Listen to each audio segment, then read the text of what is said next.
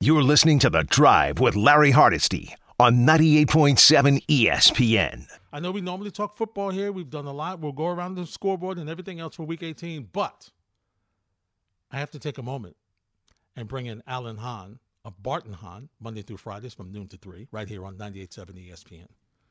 And of course, his fabulous MSG work and his analyst work on the radio and TV to talk a little Knicks.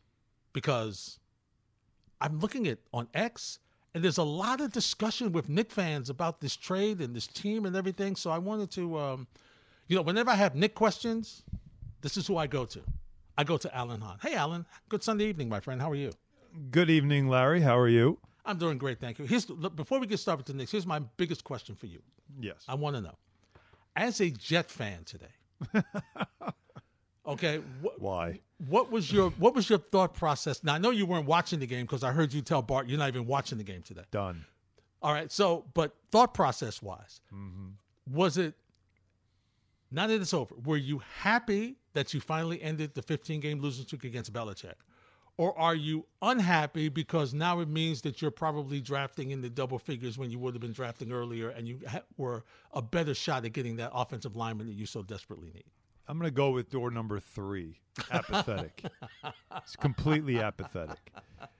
Like I, I, I didn't, I didn't want to get. I, you know, I, I saw that Breece Hall had a big game. I didn't want him to play because I didn't want him to get hurt. Right. I saw Garrett Wilson left the game with a concussion. Don't love that. Didn't want mm-hmm. him to get like I don't like the most important game that the Jets will play is week 1 of this next season. Not week 18 of this lost season. So I don't care. Like that's how I felt. I don't care. It, it's meaningless, means nothing. And now of course, New England will draft their quarterback of the future who will haunt us for the next 15 years. yeah. That's all this. uh, Like, to me, I just look at it like that. Like if this is going to follow the script, the script is they'll get who you know they'll get the quarterback that didn't go one and two. That everybody will look back on this draft and say, "Oh my God, how'd you not take this guy one?" The Patriots will take him at three, and he will haunt this division for the next fifteen years. So uh, the the short answer is, how do I feel? I'm apathetic. I got you. I understand that. Yeah. They won. They wore you down. It's it. Like I, honestly, because the win doesn't mean a damn thing, and it's it's Yep. all about week one and Aaron Rodgers delivering finally. We they made us wait an entire year for Aaron Rodgers, and so the, this it better pay off. Like it better be Mm-hmm. Yeah. worth it. That's all. That's how I feel. It better be worth it. Yeah. And if they don't do some changes, it won't be. Nope. it won't yeah, be. you're right. You're right. It won't be. Yeah. All right, my friend. Let's let's Can we talk about better things? Yeah. Yeah, let's put a smile on your face. Let's do that. Alan, let's talk about this Knick team. Now we know it's not a finished product. Okay, let's make that let's let's make that statement first. Okay. But what are you seeing from this team with the addition of OG Anunoby? it's those rare perfect fit kind of deals, right? And everybody wanted to talk about. I remember the very first day of the, the trade, and the text that I got, and the calls we got on our show, has been so much consternation about. I heard fans using words like "we got fleeced." I heard f- like like a fan saying, "Oh, we got fleeced," and I'm going, "Do you do you know who OG Anunoby is? You have any idea who he is?" And then it's you know the that, and I understand this part. Losing two young players, it's mm-hmm. like it's like watching kids go off to college. You know, you're like you're happy for Quickley he's going to get a chance, but you're really going to miss him, right? Like I get that emotion. But if you take away all of it and you look at it, sometimes trades are good for both teams. You don't always have to win a trade.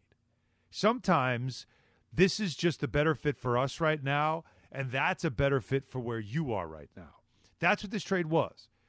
And then when you watch the last four games, it's not like OG Anunoby has, has come into this team and now he's dropping 20 a night and he's just blowing you away. He, what he's doing and has done is so subtle. And it's simply this you have replaced a true wing 3 and D player that is a very active body who is a multifaceted defender, like versatile enough to guard anybody literally anybody. He can guard fives, he can guard ones, like he can switch, his help, his instincts. There's so much about what he does. And then he's got a motor that while when you look at him, he looks completely like you talk about like a blank stare. Hmm. Like OG never looks like he's either in a panic or happy. Like he's just blank stare. But the motor's off the charts. His instincts, all those things. So you swapped him out for a guy in RJ Barrett who's really more of a I need the ball, I'm a scorer.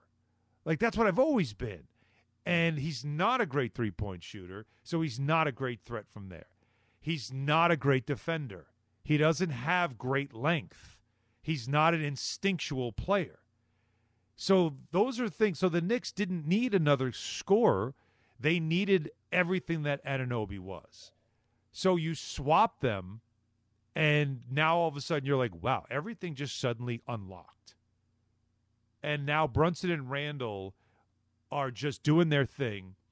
And what you have, and don't forget also the the movement of DiVincenzo into the starting five has also been a, a, factor here because he's a high motor, high instinct, and a really good three point shooter and an athletic.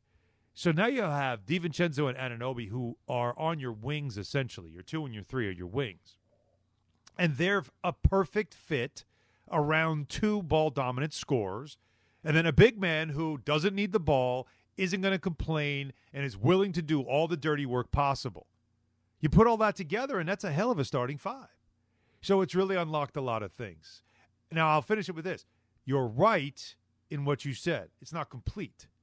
Because while the bench had a really good game in Philadelphia, the bench in these games, Chicago games, stood out, uh, and even against Washington, it stood out. When the bench came in, aside from Josh Hart, who's been phenomenal, you know, like Deuce McBride, Quentin Grimes, like you, you know, you're you're getting inconsistent performances from them, and it does suggest with no Quickley and those 15 points a game that before the trade deadline, you got this feeling they're to need to find themselves a professional scorer who can come in off the bench. Who that's to be, I don't know, but I just think they're to need a guy who they know can give you some offense and handle the basketball. And that's something we're going to watch the next couple of weeks. No, you haven't gone to sleep and missed the whole day. Alan Hahn is my guest here on 98.7 ESPN, here on the drive. Uh, Alan, couple of things. First of all, for the people who love RJ, and you mentioned it, he's going to be really good in Toronto because he's going to go back to being a guard. So that's he's going to be a backcourt guy, Alan. He was at the three with the Knicks, so that's going to help him a little bit. What True. the tr- the Quickley thing is, listen, you have to give to get. Yes. As I told you, you have to give to get. They don't make this deal. They've been trying to make this deal for two years. Mm-hmm. They finally make this deal. And to me, Alan, I got to tell you, I was surprised with all this acrimony I'm hearing about legal cases and whatnot. I said, oh, God, we're never going to get OG Anunoby now because of all this situation. What, how, how, how important was it to get this move done, especially with Mitchell Robinson being done probably for the year? Yeah, and again, it's it's adding a guy who can defend, which when you lost Mitchell Robinson, it affected your your defense. So I, I do think it was something. And you're right. You remember trade deadline? They thought they had a chance to get him then, and people need to remember too that would have cost you multiple 1sts mm-hmm. That's what the Raptors were asking for, multiple firsts. And you didn't want to do that, which is understandable. So you wait a couple of months, you wait until the next year, and then you're able to do that. So without giving up first and keeping them for a potential deal down the road. So yes, it was critical because in the month of December, Larry, the Knicks defense, which by the way, October, November, the Knicks were a top five defense in the NBA, defensive rating wise, top five. The month of December, isolated, they were third worst in the league in defensive rating. Third worst. They were giving up 120 points a game, hmm. night after night after night. Their defense was falling apart. So you they had to do something. You bring in a guy like this, and it just like I said, it, it's very rarely uh, can you just wave the magic wand and the problem's fixed. This kind of fixed the problem with their defense. So now in January, I know it's only four games, but small sample size. Guess where they are? Top four again defensively. So they get themselves back to where they're supposed to be. The foundation of this team is hard work, defense, hustle, determination, all those things. They have two elite scorers, but we know this is not a, a high end offensive team. They have to do everything with their defense, and they got back to that, which is a, you know, again, a great sign. Julius Randle has been very much criticized for his play since he's been here. I'm raising both my hands. I've been one of the people that have criticized him a lot, turnovers and whatnot. Yep. But Alan, I got to say, over the past month, he's cut down on the turnovers. There's been some wild ones, but he's cut down on the turnovers, and he's really just decided I'm not throwing up threes. I'm deciding I'm going in the paint and I'm punishing people. And Alan, I like that. It, it, it's a different Julius Randle. It's it's the Randle that I think he should be. The big question, obviously, is going to be: Listen, we love him. We love this Julius Randle. Looking forward, Alan, we're always going to. He's always going to be picked on because he's not produced in the postseason. So for right now, I'm enjoying the game by game, with my eye on can he really do this in the postseason. I thought last year's postseason. Remember, he went into it with the ankle injury, right? Mm-hmm. That ankle injury he sustained, it was against Miami and it was late in the season. And then they missed him for the rest of the season. He got himself ready to play in the playoffs. And in the first round, he was just getting himself back. And I thought, I believe it was, well, it was. It was game five, I believe. Because remember, he retweaked it. I thought it was in game two, maybe in that series, right? Mm-hmm.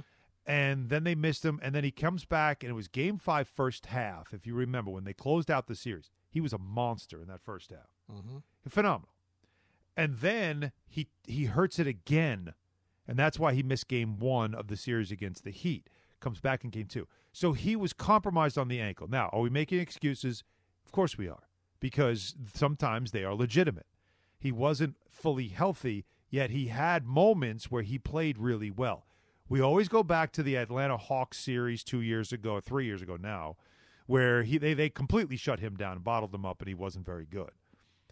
But I really do think that the ankle is a bigger reason for what we saw in the playoffs than, you know, oh, he's just not a guy that can perform in the postseason. The turnovers are a major issue. Everybody knows when he's dribbling too much, that's a problem. The minute the ball starts to dribble like three, four, now you know, okay, the spin's coming and the weak side defender's coming to take it. That is, I think we all look at it like that car accident that we all see coming, except for the drivers in the cars. Mm-hmm. Like every single time you count that fourth dribble, you, you I, I don't know about you, but my heart rate just skyrockets because I know something bad's about to happen. They, they've, you know, I mean, they've got to fix it with him. They got to work on it with him. But some of our f- most favorite players that have played for the Knicks have had these types of flaws, haven't they? Yeah. Patrick Ewing. Patrick would have the same kind of issues a lot of times offensively.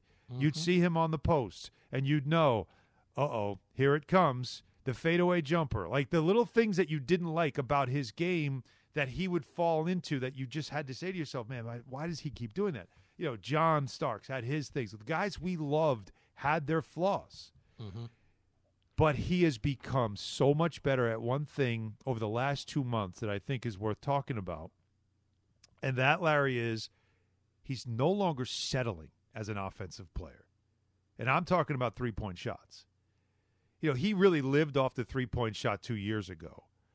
And last year, it kind of was like, okay, you're not that good of a three point shooter, right? Like you're, you- you're, you had a good year one year as a three point shooter, but it's not really who you are. And then the more he started to settle and take them, and you're like, why are you taking seven, eight, nine threes a game? Like you shouldn't be doing that. So December, again, I'll go back to that. So November, uh, in November, he was still doing it a little bit early in the season. But in December, I was looking at his numbers. He took 30 fewer threes. Same amount of games 14 games in November, 14 games in December. He took 30 fewer three pointers in December, and that trend continues for him because, and I'll give it, I'll tell you, it could be the Brunson effect. The Teams are so focused on him that if you're going to play Randle one on one, and Randle said this to Clyde and, uh, and and Bill Pidto last night after the game. He said he was watching film and he realized like I can go wherever I want one on one, so I'm just going to keep doing that, and that's what he's been doing. So I appreciate the adjustment he's made in his game there, and hoping it, cont- it continues the rest of the season. Absolutely. Alan Hartenstein has been unbelievable. He has been unbelievable. I, you know, it's one of the subtle moves that Leon Rose and company made. He has been major. And the thing that I like about him, and uh, listen, I love Mitchell Robinson too, but better ball handler, better free throw shooter. True. I can keep him on the floor late in games. Yes. Yeah, and and his his defense just keeps getting better to a point Mhm. where I didn't know he was his his timing as a shot blocker is unbelievable. Like his, what we've seen from him lately and who he's gotten on these blocks. Yeah. It's almost like the word needs to get out. Don't try this dude. Like, you know what I mean? Like like you might not want to try dunking on him because he's going to get you. And he's had I mean, he got Embiid, he got Gobert, he's gotten a couple of very impressive uh, blocks at the rim. And what I like about him is he's just like Mitchell Robinson, where he's not sitting there demanding the ball in the post. He's not. He doesn't get moody if he doesn't get the ball. Like there's bigs in this league that if they're not touching the basketball offensively, they start to pout. Yeah. And Hartenstein, just like Robinson, he thrives off of rebounding, you know, getting those blocks, defense, and then the occasional, okay, a nice little pocket pass so I can get a dunk or two so I can flex. And that's what he's become. You're right about it. It- it- We didn't know what the Knicks signed when they signed him. But when I talked to Ty Lue about him, remember, he played the, with the Clippers before he mm-hmm. was with the Knicks. Ty Lue raved about him and said he's more of an offensive player than you know and he's a really good passer. And then little by little, as the Knicks have learned how to play with him and use him, you're starting to see that he makes really good passes. He moves to the right spots, sets great screens, and his rebounding and defense is better than I ever thought it was. So he has really filled that blank that we thought would be a devastating loss. And now it's a matter of, as I go, you know, again, I'll go back to the bench thing can Jericho Sims, can you know, can Precious Achiuwa, who they acquired along with Anunoby, can those guys make up enough reserve time when he's not in the game, so there isn't that big of a drop off defensively and on the boards? It's going to be huge because you know that means more playing time for the starters. Because Thibs is not not very patient if they're not if they're You're not right producing that. off that bench. Yep. He will put those starters in, and then you start to worry about 35, 38 minutes a night for your starters. Of course. Yeah. I mean, that's that's it's typical, you know, like that is not something that I I always say this. Look at the best teams and the biggest stars. Those it's not like those guys play 31, 32 minutes a game. That's why they ta- that's why they do the load management games. Because instead of me cutting back your minutes per game, I'm just going to give you an extra night off this week against a team that I think we could beat without you. Right? Like, th- I, I Mhm. think that's more of the plan where Thibs and this group, these guys don't like taking nights off. And, and you know, I know that, that might sound cliche, but I'm dead serious. Like, when you give, like, Julius Randle an option, like, hey, you know, playing the Wizards tonight, we're probably not going to need you. Right? Like, we could beat this team without you. Like, no, I want to play. Like, he doesn't want to sit out. Jalen Brunson, Brunson gets mad if he misses a game because of injury. Furious. Yeah. So, like again, like, how many minutes per game do you think Kevin Durant plays? You mean when he's available? Well, I'm saying, but no, no, but still, yeah, but the high 30s, 35 no years question. old. Yeah, 35 years old. Like for, for the High minutes 30s. police out there that are they they're really big on this whole thing of Thibs runs guys into the ground. Okay, Jalen Brunson is averaging 30, a little under 36 minutes a game. That's Mm-hmm. not even in the top 10 in the NBA. Not not in the top 10. I can give you want you want to hear the players in the top 10 that are in the Eastern Conference that play more minutes per game than Jalen Brunson. Yeah, give, give me a few. All right. Well, Tyrese Maxey is leading the entire NBA. Mm-hmm. Okay, and he's the the the Sixers starting point guard. And without him, something happens to him, they're dead. Yeah. Right? They're dead. But he plays 37 minutes a game. Oh, well, he's 23 years old. He's just a kid. Oh, okay, fine. You know, but that's all right. Um, the next one I'll give you, uh, well, Miles Bridges with, with Charlotte, but again, they they stink. Uh, DeMar DeRozan with the Bulls. He's 35 years old, 36, 37 minutes a game. Uh, Jayson Tatum, do you think he plays a lot? Of course he does. Why? They sure. need him to. The Celtics bench isn't very good.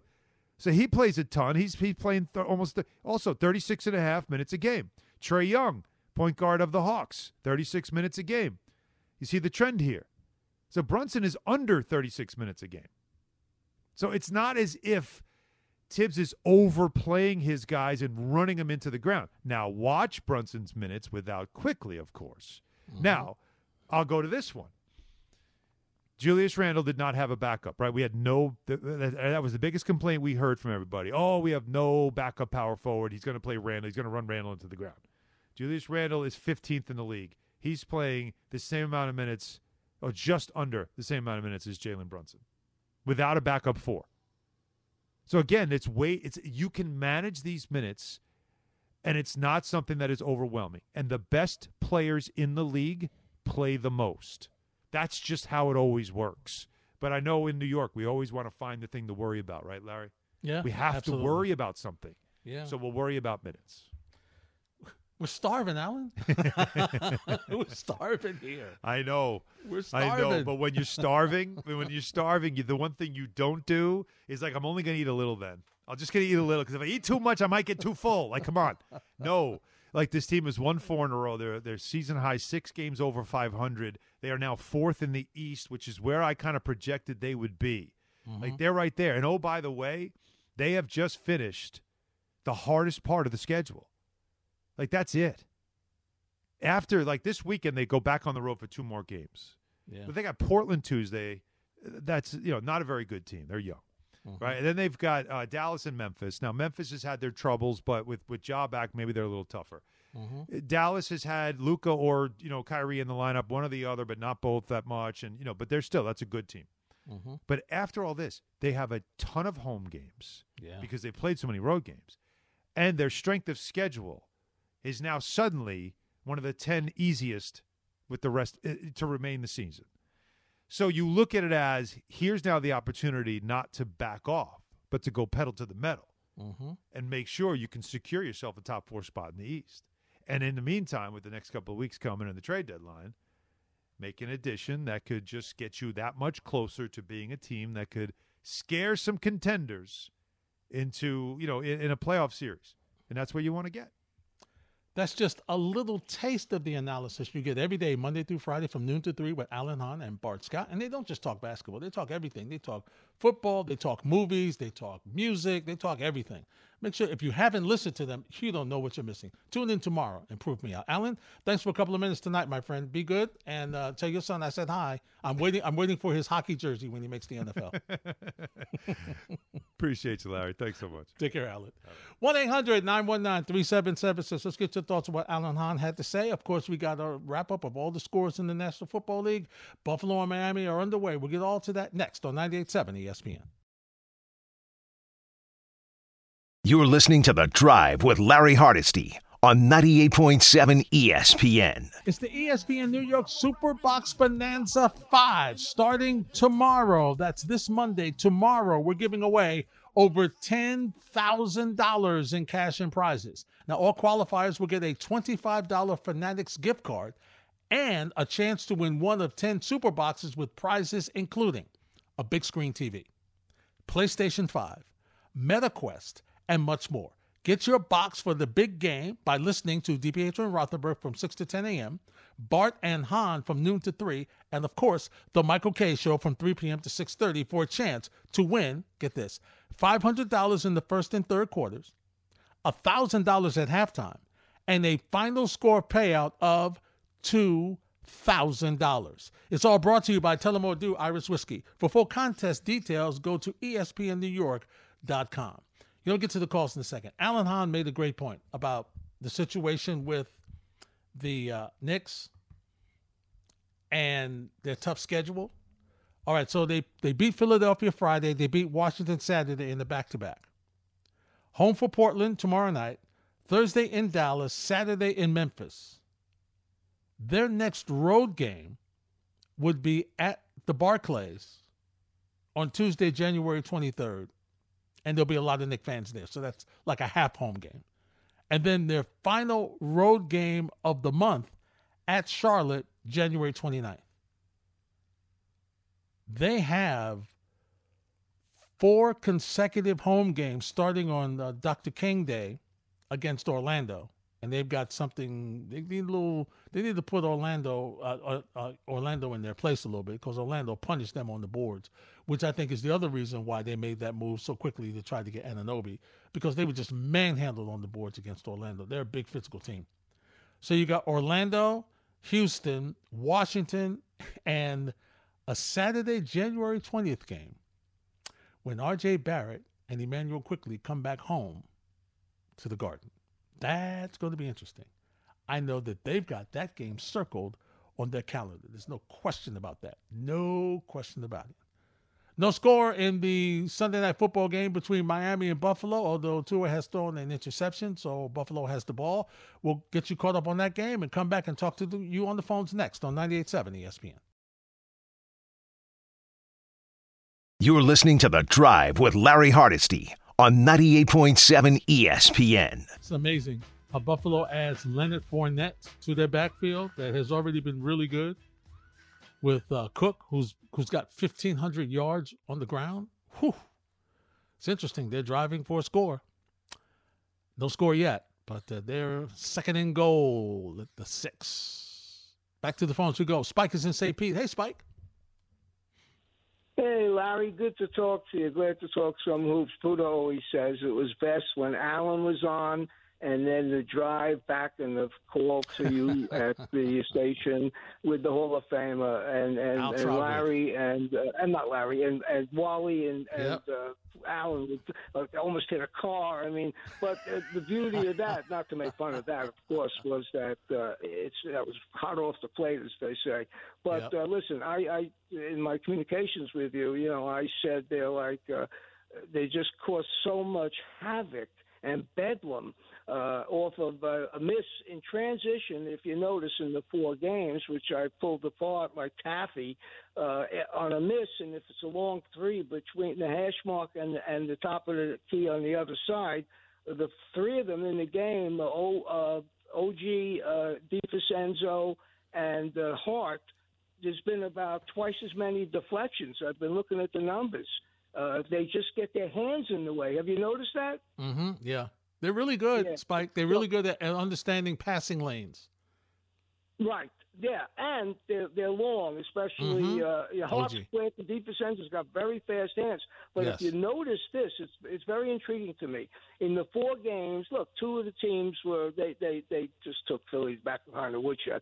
I thought Embiid was compromised in the game, but uh, uh, Chicago came and played their rear ends off, and Milwaukee just got flat out beat. That was a payback for one of the earlier games. But what they basically did is they lowered their uh, points against by 29.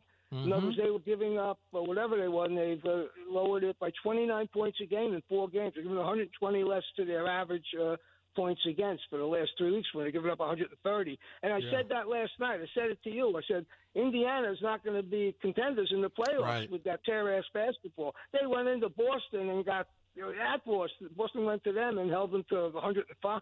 Look, mm-hmm. we got a good team. We don't move fast. We wait, we wait, we wait. The UFA, if Donovan Mitchell's the guy, just sit tight. You'll get him in 10 months. If he goes to Koby Altman and says, uh, I'm an RFA, I'm not resigning here, and if I get a good offer, I'm not going. I'm going to tell them I'm not signing an extension. I want to go to the Knicks. So I would wait. I wouldn't touch it who's going to fall into your lap? Kawhi's going to stay there because mm-hmm. Tyronn Lue got him to be the focal point. They could be a contender.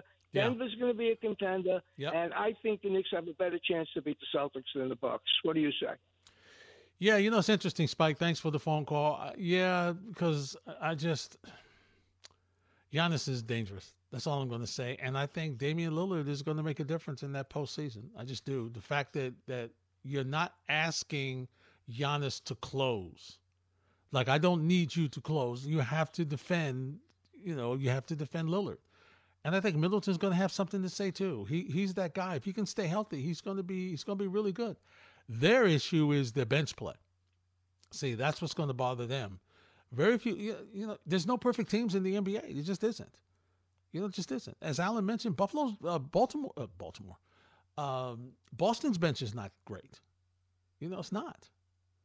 But uh, you know, for me right now, all I'm doing, I'm just trying to enjoy the regular season. I'll worry about the postseason when you get there.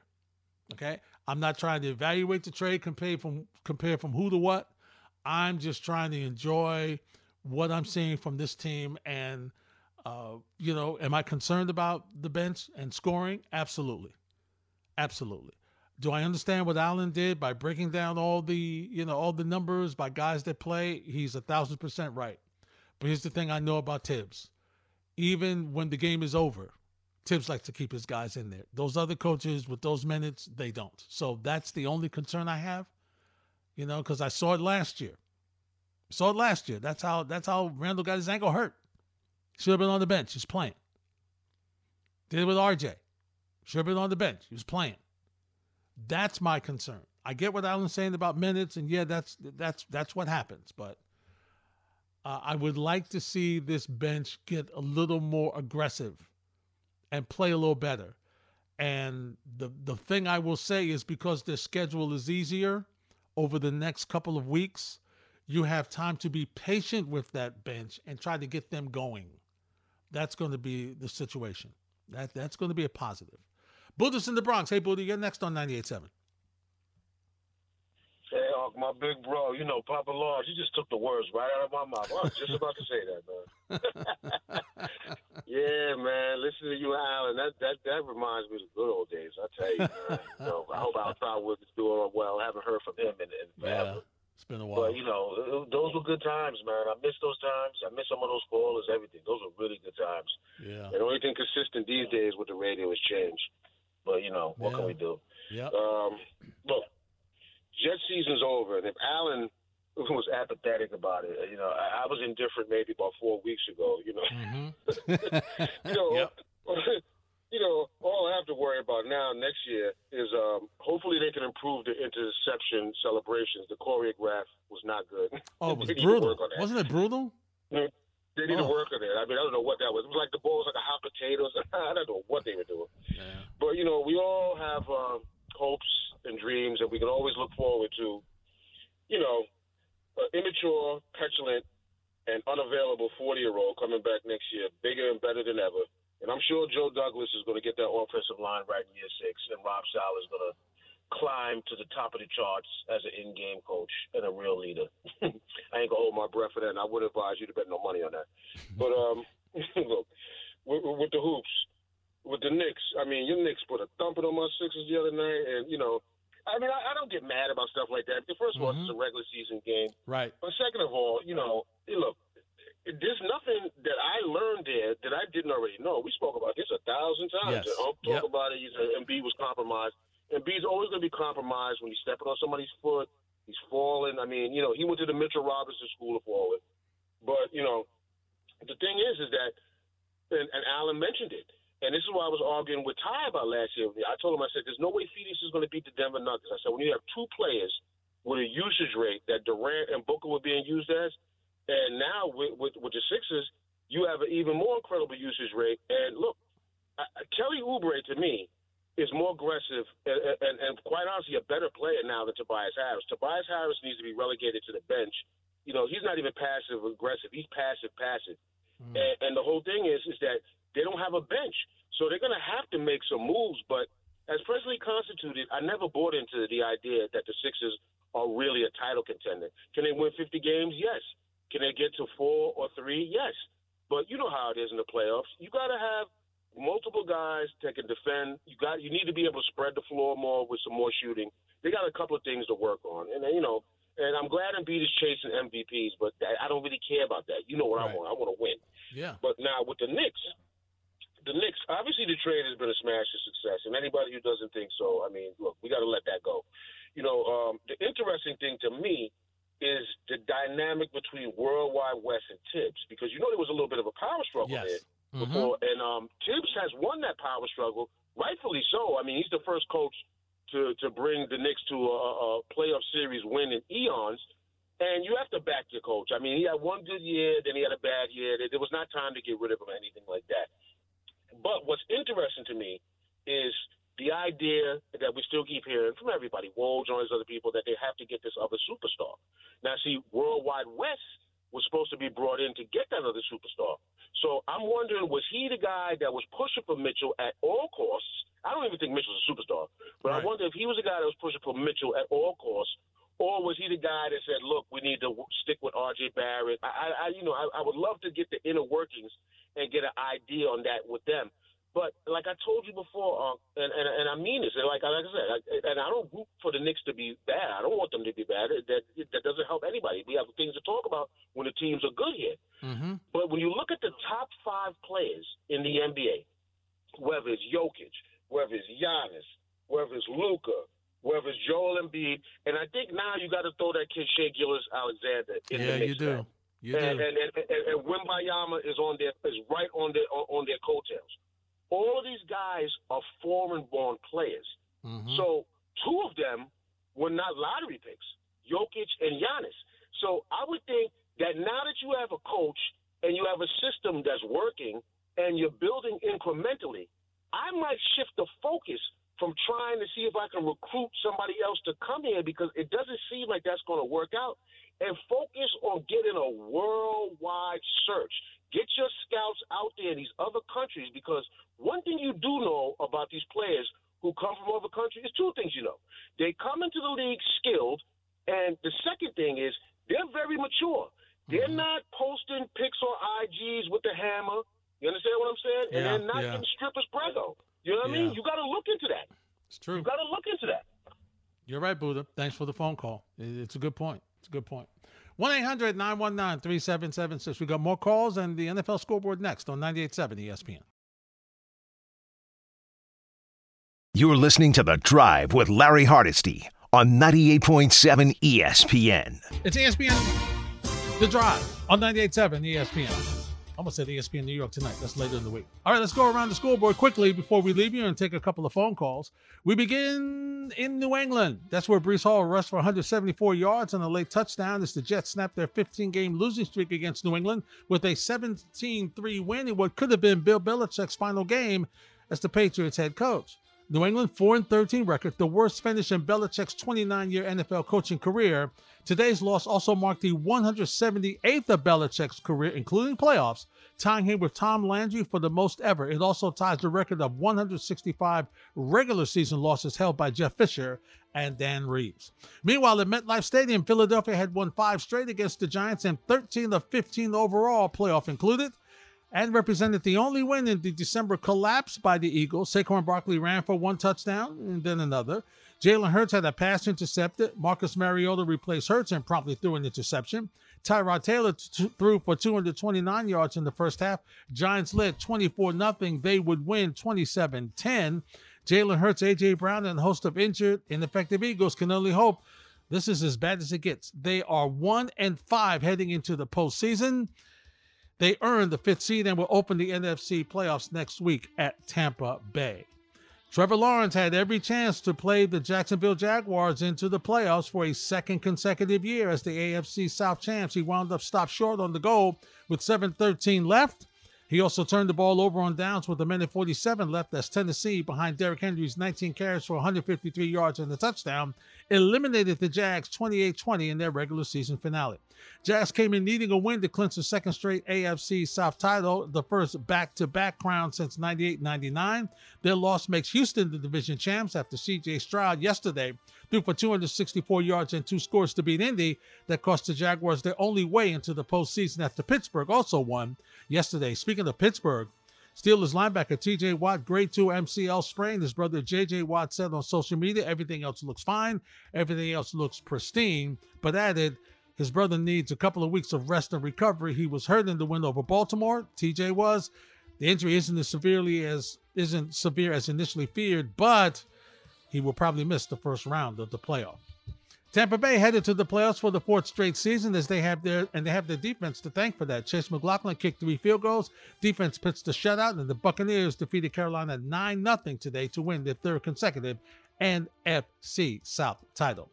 Derek Carr passed for four touchdowns to lift the Saints over the Atlanta Falcons 48 17. Both teams missed out on the chance to win the division when Tampa Bay beat Carolina. So either New Orleans or Atlanta would have had to win the NFC South by winning a regular season finale if the Buccaneers lost. That did not happen.